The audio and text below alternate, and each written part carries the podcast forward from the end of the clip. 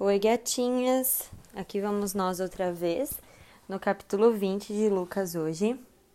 E aí nós começamos com Jesus é, lá ensinando nas, nos templos.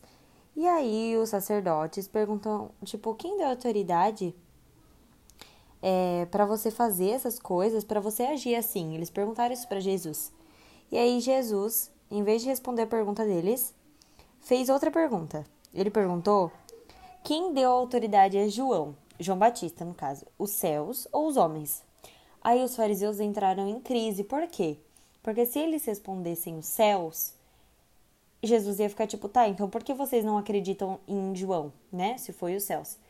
E aí, então eles não respondiam, podiam responder os céus. Só que se eles respondessem os homens, eles tinham medo que a população brigasse com ele porque a população acreditava que João Batista foi um profeta, tinha sido, né? E, e aí eles não souberam responder. Jesus então também não soube responder. E assim, isso é algo muito detalhado, em que eu ainda peço muita ajuda do Espírito Santo, mas ao meu ver é foi algo que valeu para os dois, sabe? Tipo assim, quem deu autoridade para Jesus? Vamos, Jesus fez a mesma pergunta para eles de um modo diferente, sabe? Foi tipo, quem me deu autoridade? O que vocês acham? Os céus ou os homens? Se eles falassem os céus, então por que eles não acreditavam em Jesus? Porque eles não seguiam Jesus. Se fossem os homens, a população também ia brigar, porque acreditavam que Jesus, alguns, né? Acreditavam que Jesus era o Messias. Enfim. É...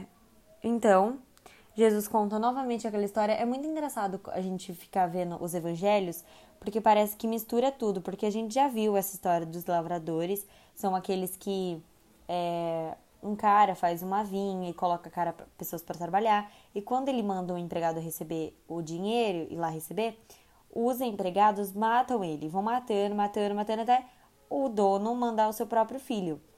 Em vez dos empregados é, obedecerem pelo menos o filho, eles vão lá e matam também. E aí Jesus fala que esse dono com certeza expulsaria todos aqueles empregados e faria muito mal a eles. Dessa vez, mostra uma parte em que os fariseus, eles ficam. Quando Jesus fala que o dono vai exterminar todos eles, os fariseus falam: não, ele nunca faria isso. Mas Jesus fala sim, porque na palavra diz que pedra, a pedra que os pedre, pedra, a pedra que os pedreiros rejeitam agora é a principal. Então, aquilo que as pessoas viram como inútil, viram como falso, é aquela que é a verdadeira, certo? É, depois disso, os fariseus de novo, eles gostam de fazer perguntas. Nesse capítulo são cheios de perguntas. Eles vão lá e perguntam a Jesus se é correto pagar impostos. E aí Jesus sabia que a intenção deles era ruim, e Jesus disse, diz: "Deem a César o que lhe é o que lhe pertence, e a Deus o que é devido". Então, são leis que nós devemos obedecer porque estão acima de nós, são autoridade sobre a nossa vida e nós temos que dar a eles, porque dinheiro não é uma coisa que nos satisfaz, não é uma coisa que nos sustenta, mas sim a vontade de Deus.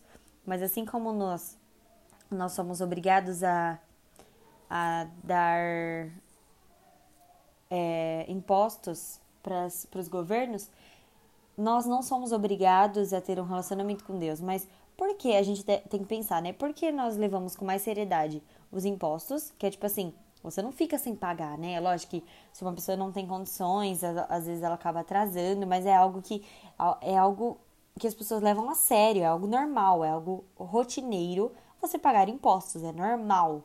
Isso faz parte do cotidiano, faz parte da rotina. E por que que quando nós não achamos tempo, ai, hoje não vai rolar, a gente realmente não tem, é, entre aspas, tempo para Jesus ou não tiramos um tempo para Ele? Por que será que a gente leva mais é, a sério coisas que são humanas e fúteis e, atempo, e temporais do que coisas é, totalmente atemporais e preciosas e eternas? Acho que falta, para isso, falta muito a gente enxergar o mundo com mais espiritualidade, porque é muito difícil, realmente.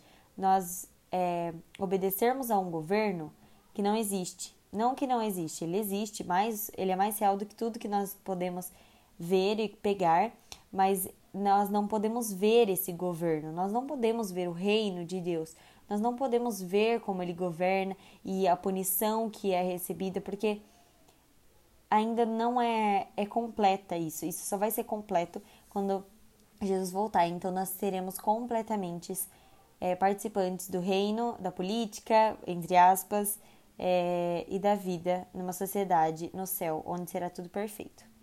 Ok? Depois disso, os fariseus montam lá, tipo, uma historinha para Jesus responder uma questão sobre casamento. E aqui nós podemos ver que é, Jesus fala, né, que não existirá casamento. Hum, toda a nossa honra e a nossa glória será dada para Deus nos céus, isso, né?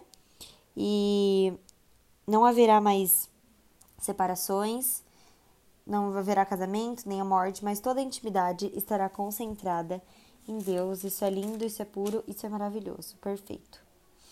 É, depois disso, Jesus explica um pouquinho sobre a loucura de chamarem, chamarem ele de filho de Davi, sendo que Davi mesmo o chama de Senhor. Aqui nós acabamos o capítulo 20. Amanhã eu mando o capítulo 21 para vocês. Que vocês tenham um final de semana abençoado, cheio da presença de Deus. Meninas, eu amo muito vocês. E Deus ama ainda muito mais. Em nome de Jesus. Pai querido, nós te agradecemos por mais um dia, por mais uma oportunidade de estarmos aqui te buscando livremente, te exaltando te conhecendo e assim podendo te amar verdadeiramente. Que em nome de Jesus, em nossos corações, o Senhor venha acender uma fama, uma, uma fome e sede pelo teu amor, pela tua graça, pela tua palavra e pelo teu reino onde nós estamos. Que nós venhamos levar aquilo que o Senhor deseja por todos os lugares, Pai. Faz de nós a sua casa, que o Espírito Santo esteja conosco a cada momento e que nós venhamos seguir o seu plano, a sua vontade todos os dias, Pai. Em nome de Jesus, amém.